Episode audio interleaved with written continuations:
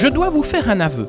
J'ai toujours été quelqu'un de curieux et je me suis toujours intéressé au vécu des personnes qui m'entouraient. Cela me permettait de mieux les connaître et de les découvrir, ce qui j'en suis sûr est un réflexe généreux. S'intéresser aux autres facilite les relations avec ceux-ci. En créant en 2018 le podcast natif Les interviews d'Eric Cooper, j'avais le projet de partager avec tous et toutes le voyage que je faisais en découvrant la vie et les réalisations des personnes qui, à mon micro, racontaient une histoire, leur parcours de vie ou leur création. C'est sur le ton d'une simple conversation que se déroulent les interviews d'Eric Cooper. Le décor est simple. La terrasse d'un café, un musée, un parc, une gare. L'ambiance parfaite pour permettre à la conversation de se dérouler aisément. Le seul témoin de ces mots échangés, c'est le micro qui restituera fidèlement les échanges et les bruits extérieurs. L'auditeur ou l'auditrice n'assiste pas à cette conversation, mais si il ou elle ferme les yeux, il ou elle sera à mes côtés et grâce à son imagination suivra l'interview pour découvrir de façon virtuelle l'acteur ou l'actrice du podcast qui pourra être une personne connue ou inconnue. J'espère que vous aurez un plaisir certain à écouter ce podcast et que vous vivrez un moment unique et hors du temps grâce à celui-ci. L'actrice du podcast d'aujourd'hui, c'est Anne de Greef. Elle est la cofondatrice de l'association belge Gaïa, une association qui milite pour la défense des animaux. Si vous souhaitez en savoir plus sur l'association, n'hésitez pas bien sûr à aller sur leur site internet gaia.be et la première question que j'ai posée à Anne de Greef, c'est de savoir comment est née justement cette association Gaïa. Mais en fait, euh, c'est Michel Van den Bos et moi qui ont créé Gaïa en 1992 parce qu'on trouvait qu'il y avait plein d'associations qui s'occupaient des chiens et des chats, donc des refuges en Belgique. Mais à ce moment-là, il n'y avait aucune association qui s'occupait de tous les autres animaux, donc les porcs, les poules, euh, les bovins, les animaux dans les laboratoires. Et donc, on a eu l'idée de créer une association comme Gaïa, un peu comme PITA aux États-Unis.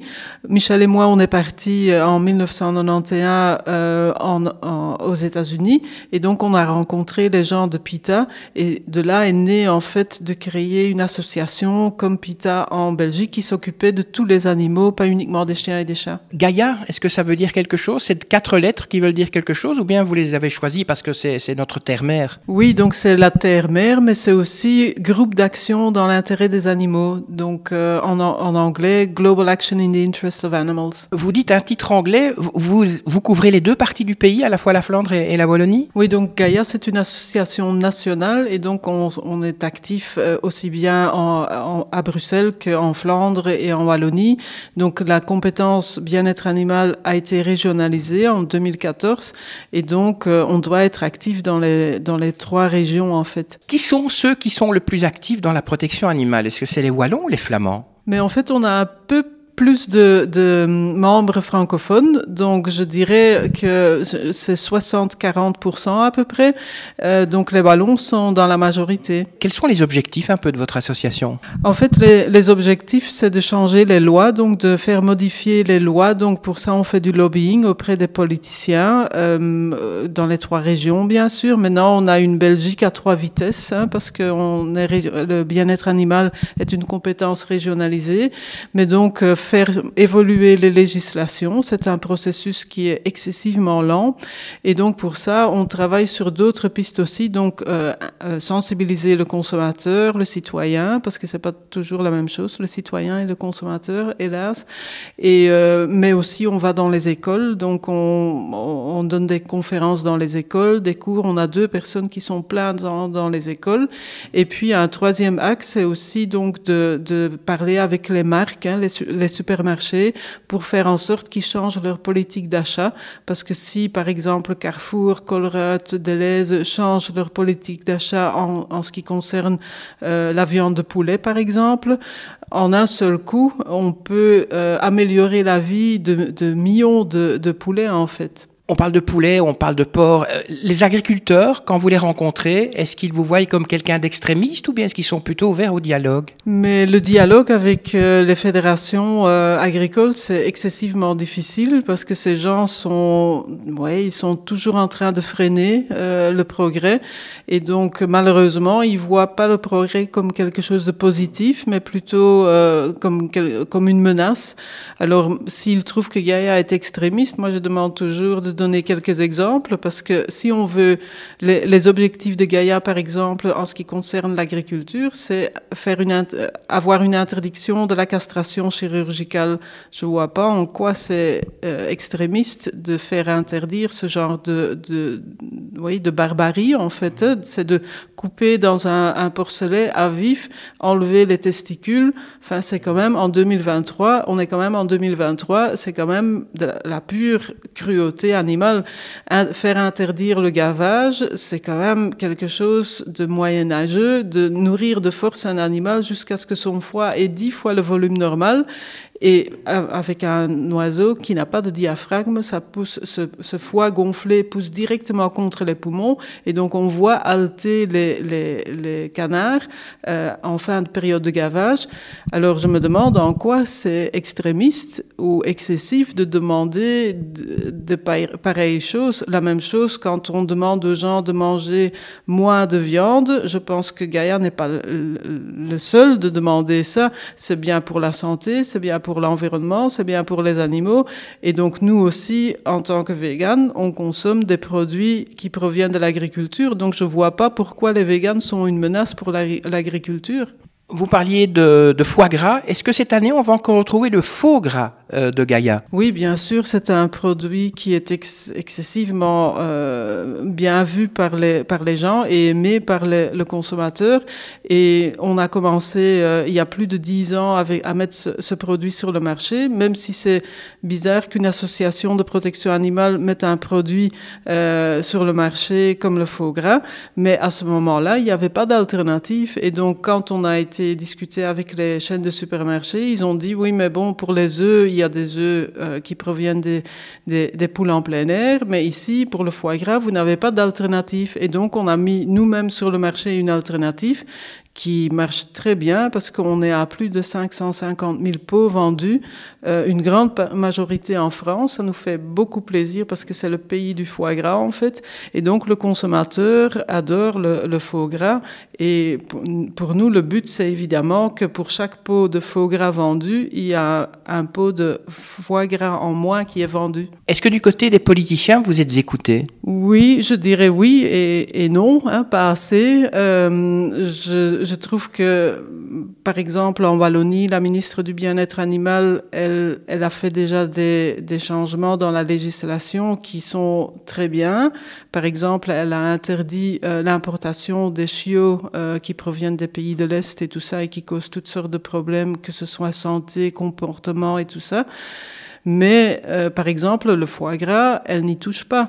Alors que pour un, ministre écolo, on pourrait quand même s'attendre à ce qu'elle s'attaque à ça. Surtout qu'il y a des alternatives. On peut produire du foie gras sans nourrir de force les animaux. Donc, on peut, ça s'appelle du foie fin, en fait. Et donc, euh, on ajoute des ingrédients, de la graisse de canard, des, des épices et tout ça à un foie sain euh, d'une taille normale.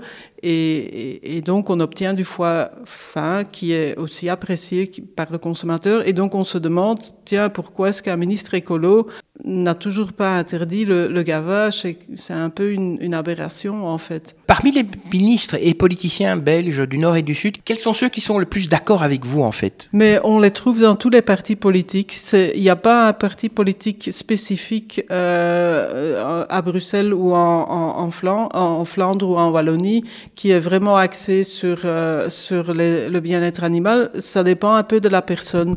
Maintenant, c'est vrai que auprès du CDMV, il y a très peu de politiciens qui nous soutiennent euh, et qui soutiennent la cause des animaux parce qu'ils sont très, très proches des agriculteurs. Euh, donc, mais à Bruxelles, par exemple, le ministre du Bien-être animal euh, provient de défis. Et là, défis, bien sûr, ils ont déjà fait pas mal de choses. Entre autres, le ministre a maintenant son code euh, bruxellois hein, qui doit encore passer au Parlement, mais où il y a beaucoup de mesures très positives pour les animaux. Malheureusement, il y a une grosse lacune, c'est euh, l'interdiction d'abattre des animaux sans étourdissement ce qui a été déjà fait en Wallonie par le prédécesseur de Madame Tellier, donc par Monsieur euh, Di Antonio euh, dans le temps, et en Flandre par euh, ministre Weitz. Mais par exemple, on trouve des gens qui sont d'accord sur certains dossiers, mais pas sur d'autres. Mais c'est pas parce que c'est les Verts, par exemple, qui, disent toujours que le bien-être animal est dans le DNA, de l'ADN de, de leur parti politique, mais c'est pas toujours d'office comme ça. On trouve aussi des gens qui sont pro-animaux chez les engagés, euh, chez l'EMR, mais évidemment, bien sûr, euh, on, on, enfin, on pourrait faire mieux, je dirais. Votre association Gaïa donc est née en 1992. Euh, quels sont les accomplissements dont vous êtes vraiment la plus fière? On est très fiers de l'interdiction de, des cages pour les poules en Wallonie. Euh, la Flandre a suivi maintenant l'exemple de la Wallonie, mais euh, l'interdiction de l'abattage sans étourdissement, ça c'est quand même une énorme victoire en Wallonie et en Flandre, malheureusement pas encore à, Bruxelles. Et, par exemple aussi l'interdiction des animaux sauvages dans les cirques. Euh, il y a beaucoup de, pays membres de l'Union européenne qui sont jaloux sur la Belgique parce que ça c'est quand même une énorme victoire. Euh, et donc euh, le progrès euh, se fait lentement, mais oui. Ce dont on est fier aussi, c'est que c'est grâce à Gaïa qu'on a trois ministres du bien-être animal. On peut dire oui, bon, c'est c'est plutôt symbolique, mais ce n'est pas vrai parce que euh, dans les autres pays, on est jaloux sur la Belgique, en fait, que eux n'ont pas un ministre du bien-être animal. C'est vraiment dans le titre du ministre, tandis que dans d'autres pays, ce n'est pas le cas. On va revenir un peu à la politique. Il y a eu un parti animaliste qui comptait une députée qui, qui, s'est fait un peu jeter du parti. Vous pensez qu'un parti animaliste peut faire avancer la cause animale? Mais en Belgique, c'est difficile parce qu'en fait, euh, on doit avoir les 5% pour être au Parlement. Et donc, c'est très difficile. Nous, on est plutôt partisans avec Gaïa d'avoir euh, le bien-être animal dans, les, euh, dans chaque parti, en fait. Pas un parti qui s'occupe que des, des animaux, mais on aimerait bien retrouver le bien-être animal en haut de l'agenda de chaque parti politique. Vous lancez une campagne pour mettre le, le bien-être animal dans la Constitution. Est-ce que vous pouvez nous, donner de, nous expliquer un peu comment ça fonctionne? Mais en fait, c'est quand même incroyable qu'on est en 2023, que les animaux n'ont pas encore leur place dans la Constitution. Parce qu'en fait, même si le Belge ne sait pas vraiment, quand vous demandez à 100 Belges euh, qu'est-ce qu'il y a dans la Constitution, il va pas pouvoir vous répondre. Mais ce qu'il sait, c'est que ce qu'il y a dans la Constitution, c'est, ça compte pour les Belges, c'est important pour notre société. Et donc, vu que les animaux ont une place dans notre société et sont de plus en plus importants, euh, c'est normal qu'ils, ont qu'ils auront leur place dans la Constitution.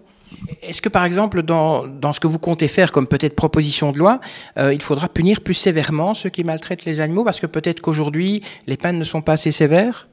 Mais je pense que c'est surtout une fois que les animaux seront dans la Constitution, euh, je pense que ça va être difficile pour un juge de nier euh, et, de donner des, peines qui sont pas assez sévères, euh, surtout pour des gens avec, enfin, qui, maltraitent les animaux.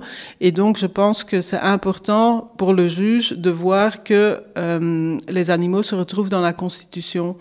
Et donc, euh, c'est vrai que les peines peuvent être plus sévères, mais c'est surtout au juge aussi parce qu'il y a la possibilité, par exemple, d'interdire la détention des animaux euh, à des gens qui ont maltraité les animaux.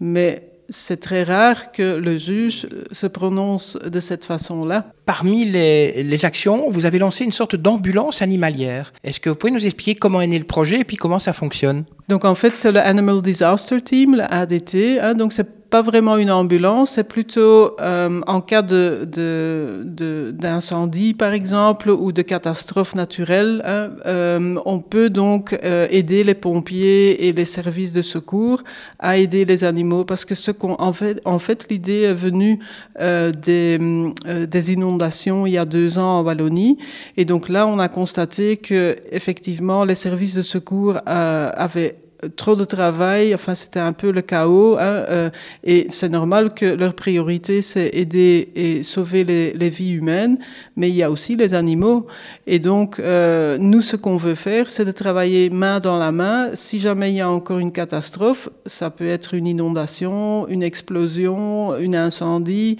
euh, c'est de travailler main dans la main avec les services de secours que eux peuvent s'occuper des, des humains et nous on peut s'occuper des, des animaux, et donc donc on a le matériel pour. Maintenant, euh, on est bien équipé. On a des gens qui ont suivi des, cours, même à l'étranger, parce qu'à l'étranger, ça existait déjà, par exemple en, Italie, en Allemagne, aux États-Unis, ça existe déjà. Et donc les, gens, euh, les bénévoles qui sont euh, ont, ont, suivi des cours pour ça. Et donc on est prêt si jamais il y a une catastrophe maintenant pour aider les services de secours. On le sait, dans quelques mois, ce sont les, les élections. Quels sont en fait les enjeux majeurs qui concernent la protection animal auquel vous êtes confronté et qu'est-ce qu'en fait euh, vous faites Je ne vous demande pas de livrer les secrets, mais quelles sont un peu les choses que vous demandez aux, futurs politiciens que vous espérez voir changer dans, les prochaines années? Bah, Au niveau de l'Europe, par exemple, ce qu'on voudrait, c'est euh, avoir un commissaire du bien-être animal, parce que c'est pas normal qu'on a un commissaire pour l'agriculture, on a un commissaire presque pour tout, mais on n'a pas un commissaire du bien-être animal. Donc ça, on aimerait vraiment bien, dans la prochaine législature, qu'il y a vraiment un commissaire qui a dans son titre le bien-être animal. Ça ne doit pas être un commissaire uniquement qui s'occupe uniquement du bien-être animal, mais au moins que dans le, titre, euh, il y a donc le bien-être animal. Donc ça, c'est au niveau européen, c'est une des choses qu'on demande. Au niveau régional, euh, parce que donc le bien-être animal est une compétence régionale, il y a, ça dépend euh, de la Flandre, de la Wallonie, parce que, comme je vous disais, on a maintenant évidemment, avec la régionalisation, on a une Belgique euh, à trois vitesses. Hein, donc ça veut dire qu'un chien n'est pas aussi bien protégé dans une région ou une autre, ou différemment, hein, malheureusement. Euh, mais euh, il y a une grande lacune dans les, les trois codes du bien-être animal que ce soit en Flandre, en Wallonie ou à Bruxelles. Et c'est donc euh, les, les, animaux de laboratoire, apparemment, ils ont été oubliés dans les codes du bien-être animal.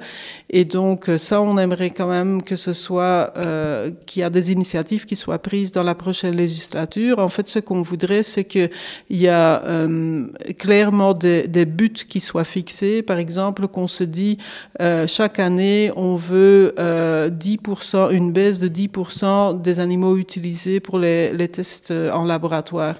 Parce qu'on on se, on, se donne des buts pour tout presque, hein, donc pour la pollution, pour les déchets, euh, pour tout. Euh, en Wallonie, même pour planter des haies, hein, il, y a, des chiffres qui sont avancés, mais pour la diminution des tests sur les animaux, tout le monde se dit, ah, les statistiques sont sorties, ah, ils ont augmenté. Ah oui, tant pis. C'est ce que, les scientifiques ont eu besoin de plus d'animaux l'année d'après, ah, ils ont diminué. Ah, très bien, on est tous, tout le monde est content. Mais il n'y a aucune stratégie en fait derrière, il n'y a aucune euh, vision derrière euh, vers où est-ce qu'on va, dans quel domaine est-ce qu'on peut vraiment diminuer le nombre d'animaux. Et ça, c'est une stratégie qu'on aimerait bien voir dans les trois régions d'ailleurs. On a parlé de votre combat politique, mais il y a un autre combat qui est intéressant et même primordial aussi, c'est la sensibilisation du public. Comment vous faites pour sensibiliser le, public à la cause animale? Bah, En fait, déjà pour commencer avec les enfants, parce que les enfants sont l'avenir euh, pour les animaux. Les enfants sont les futurs euh, politiciens, les futurs juges, les futurs avocats, les futurs consommateurs aussi. Et donc, euh, on attache beaucoup d'importance à l'information qu'on passe dans les écoles. Et donc, on a deux personnes plein temps qui vont dans les écoles pour donner des conférences, que ce soit sur comment traiter euh, euh les animaux domestiques, hein, de bien réfléchir avant de se procurer de préférence adopter un chien ou un chat, euh, mais aussi, euh, oui, comment choisir les, bons œufs, par exemple, au, supermarché. Et donc ça, c'est quelque chose euh, où on attache beaucoup d'importance parce que les gens, enfin, monsieur et madame tout le monde, ils ne voient que les campagnes médiatiques hein, de Gaïa, mais évidemment, derrière tout ça, il y a encore beaucoup de travail qu'on fait au niveau des, des, des, du consommateur et d'informer euh, le citoyen. Vous utilisez aussi des stars comme Jean-Claude Van Damme, par exemple. Comment est-ce que vous avez eu un contact avec lui et, et comment est-ce qu'il a accepté de participer à vos campagnes? Mais en fait, parce que Jean-Claude, il, est un, il a un grand cœur pour les animaux et donc euh, on l'a rencontré euh, quand il était venu en Belgique et on, est, on est devenu amis en fait. Ça fait plus de dix ans qu'on se connaît et on se téléphone euh, et on se tient, nous on le tient au courant de nos campagnes et de temps en temps, quand il a le temps, euh, euh, il fait des choses pour nous. Hein. Il a encore fait un appel euh, avec une vidéo euh, euh, pour les parlementaires bruxellois pour interdire l'abattage sans étourdissement. Et donc Jean-Claude est, est, vraiment sincèrement un grand ami des animaux. Est-ce que vous pouvez nous parler de, de, la vision de Gaïa en ce qui concerne la relation entre l'homme et, et l'animal et comment est-ce que cette vision, dans le fond, guide vos actions? Oui, en, en, fait, il y a nos adversaires, ils aiment bien faire la caricature. Hein, donc, euh, Gaïa veut donner des droits, les droits de vote euh, aux, aux, cochons. Évidemment, c'est ridicule. Hein, mais ce que nous, on veut, c'est qu'on on donne, une société donne la même considération aux besoins d'un cochon, d'un chien ou d'un chat, mais les besoins qu'un humain, mais les besoins sont différents. Évidemment, un, un cochon a, d'autres besoins que nous, mais qu'au moins on laisse vivre ce cochon sa vie dont il a le droit et aussi qu'on lui enlève pas sa vie euh, pour des raisons de, de, se nourrir, par exemple, parce que évidemment tout le monde a le droit de vivre. Par exemple, il n'y a aucune euh, raison pour ne, pas manger un chien et manger un cochon parce que ce sont deux êtres sensibles, intelligents, qui ont leurs besoins, hein, qui, qui, qui peuvent faire des relations avec d'autres cochons et donc priver un cochon, par exemple, de, euh, oui, de, d'aller à l'extérieur, hein, parce que beaucoup de, de, de, porcs ne voient jamais la lumière du jour. Euh, pour nous, ça ne va pas. Et donc, euh, nous, notre monde idéal, évidemment, c'est un monde où des animaux ne, ne, souffrent pas, mais ne sont pas tués non plus pour des besoins qui ne sont pas vitales euh, pour les humains parce qu'on sait très bien se nourrir euh, sans tuer des animaux. Pour arriver à cette vision, il y a un point important, ce sont bah, ceux qui nous écoutent. Alors comment le public belge peut aider un peu Gaïa? Euh, Il y a des possibilités de faire du, du bénévolat. Comment est-ce qu'ils peuvent aider euh, au point de vue local ou, national? Oui, on cherche toujours des, des nouveaux bénévoles et donc euh, on peut devenir bénévole chez Gaïa. Ça veut dire participer à des actions, des campagnes, mais aussi écrire des lettres, par exemple, aux chaînes de supermarchés, aux politiciens.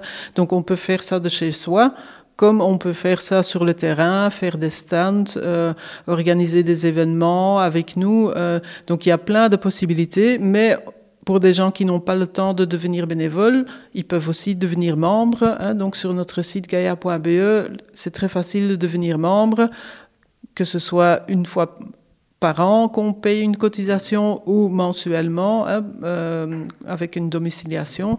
Donc euh, oui, il y a plein de, façons d'aider Gaïa ou de reprendre Gaïa dans son testament, par exemple. Heureusement, il y a de plus en plus de gens qui font ça parce que euh, Gaïa ne reçoit aucun eurocent de subsides. Donc euh, les subsides, c'est zéro. Et donc tout ce qu'on fait, on le fait grâce à la générosité des gens et heureusement qu'il y a aussi des gens qui nous lèguent, euh, euh, enfin qui nous reprennent dans leur testament, parce que sinon on pourrait pas faire tout ce qu'on fait euh, uniquement avec les cotisations. On pourrait pas faire tout ce qu'on fait maintenant. Si on veut savoir où sont les stands, parce que les stands c'est aussi un moyen de rencontrer des bénévoles, de discuter et, d'avoir du, matériel d'information. Si on a envie de savoir où se tiennent ces stands, on va sur votre site ou bien sur la page Facebook? Oui, les deux, en fait, on les annonce en général sur la page Facebook, mais on a aussi euh, une rubrique agenda sur notre euh, page gaia.be. Euh, mais par exemple, pour, pour, pour l'été, il va y avoir notre food truck. Hein, donc, on a un food truck qui fait goûter des, des recettes délicieuses de, de végétales, en fait, hein, du chili sin carne, de, du vol au vent. Hein, et donc, on, on va aller à la rencontre des gens pour leur faire goûter et faire connaître la cuisine végétale, que c'est délicieux, très facile à faire et qu'il y a plein d'alternatives. Et donc, on veut leur montrer que euh, c'est possible, en fait, ne fût-ce qu'une ou deux fois par semaine, hein, de, de, ne pas manger de viande, parce que, en fait, c'est vrai que le Belge mange trop de viande. Donc, euh, vous pensez que pour améliorer la qualité de vie de, des animaux qui nous entourent, hein, que ce soit des chiens, des cochons, des vaches, des poulets, euh, on doit changer aussi sa façon de vivre, voire peut-être sa façon de manger? Oui, absolument, parce que avec 12 millions de Belges, si tous les 12 euh, millions de Belges mangent tous les jours de la viande, on a des situations comme dans laquelle on se retrouve maintenant, c'est-à-dire l'élevage intensif, parce qu'on dit toujours oui, mais en Wallonie c'est extensif. Oui, mais la Wallonie importe aussi de la viande de la Flandre et d'autres pays. Donc, euh, vous n'êtes pas euh, autosuffisant, en fait, en viande. Et de toute façon, il n'y a pas assez de place en Belgique. On est tellement un, petit pays. Si on veut donner un parcours libre à tous les... Euh, il y a 300 millions de poulets qui sont abattus en Belgique uniquement par an. 300 millions. Si on veut donner un parcours libre à tous ces poulets, ben, il n'y a pas assez de place. Et donc, forcément, si on veut manger, si on veut pas devenir vegan à 100%, on doit euh, diminuer sa consommation de viande. Si on, se préoccupe du bien-être animal, euh, si maintenant on dit, bon, moi je m'en fous euh, que ces animaux ne voient jamais la lumière du jour et qui sont gardés sur la, la grandeur d'une page à 4 parce que c'est ça la réalité de l'élevage intensif. Et ces, élevages intensifs se retrouvent aussi en Wallonie. Mais si on dit, OK, on veut continuer à manger de la viande, mais que les animaux ont une meilleure vie, de toute façon, on doit diminuer sa consommation de viande parce qu'il n'y a jamais assez de place pour donner, ne fût-ce que plus de place à ces, à ces 300 millions de poulets. Et donc, forcément, on doit diminuer sa consommation de viande. Vous avez édité une petite brochure hein, que j'ai sous les yeux. Comme, comment est-ce qu'on peut donc une brochure dans laquelle on indique un peu comment est-ce qu'on peut faire pour euh, euh, changer d'alimentation et aussi avec pas mal de recettes. Je vais en essayer quelques-unes. Euh, comment est-ce qu'on peut se procurer cette brochure? Mais en fait, les gens peuvent écrire un mail à info@gaia.be ou nous téléphoner ou elle est aussi, cette brochure se retrouve sur notre site et donc les gens peuvent la télécharger sur le site gaia.be. Alors j'ai une dernière question, on a parlé du faux gras. Est-ce qu'on pourrait un jour envisager que vous pourriez créer un label comme l'a fait Nature et Progrès, euh, comme ça se passe en Angleterre avec des produits qui sont agréés par euh, The Vegetarian Society ou The Vegan Society? Euh, On pourrait envisager que vous euh, feriez un label, euh, que quand les gens achèteraient un produit que ce soit euh, de la nourriture ou des produits cosmétiques, il y aurait Gaïa dessus, et on sait, ah voilà, en achetant ce produit-là, ben, je ne fais pas souffrir les animaux. Oui, ben, nous on se fie surtout au, label vegan parce que ça c'est contrôlé et tout ça. Euh, je pense que c'est un risque de mettre son nom sur un produit parce que si un jour il se passe quelque chose, euh, il y a un scandale, nous, on est dans le bain, quoi. Et donc, euh, je pense que la responsabilité du produit euh, d'exclure la cruauté en faisant des produits. On doit la mettre chez le producteur parce que si on met notre nom dessus, nous, on est responsable aussi euh, et on doit faire des audits et tout ça. Et donc, ça prend du temps. Nous, on préfère avoir les mains libres pour mener nos, campagnes plutôt que d'aller contrôler euh, pour voir si c'est vraiment bien fait. Je pense qu'il y a des instances qui font ça très bien, contrôler le label euh, vegan et les critères. Et donc, nous, on se fie au label vegan. Une dernière question, on va bientôt arriver à Noël. On sait que beaucoup vont manger de la dinde. Est-ce qu'il y a des bonnes euh, alternatives à la dinde? Est-ce qu'on peut faire un, Noël vegan, par exemple?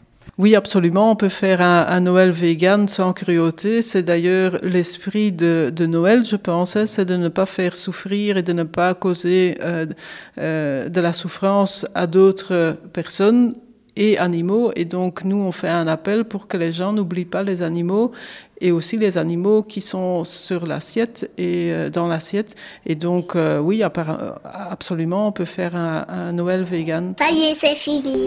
Merci Anne de Grève d'avoir répondu à mes questions. Je rappelle, vous êtes donc la cofondatrice de l'association de défense des animaux Gaïa. Si vous souhaitez en savoir plus, n'hésitez pas bien sûr à jeter un œil sur leur site gaia.be. Bien, avant que vous, les auditeurs, ne me quittiez euh, pour aller faire d'autres choses, peut-être une tasse de café. N'oubliez pas de liker, de partager ou de commenter ce podcast. Vous pouvez aussi vous y abonner, comme ça vous serez tenu au courant avant tout le monde de la publication d'un prochain euh, podcast. D'avance, merci. Allez, sur ce, je vous quitte. Que la force soit avec vous et avec tous les autres. Et à la prochaine fois.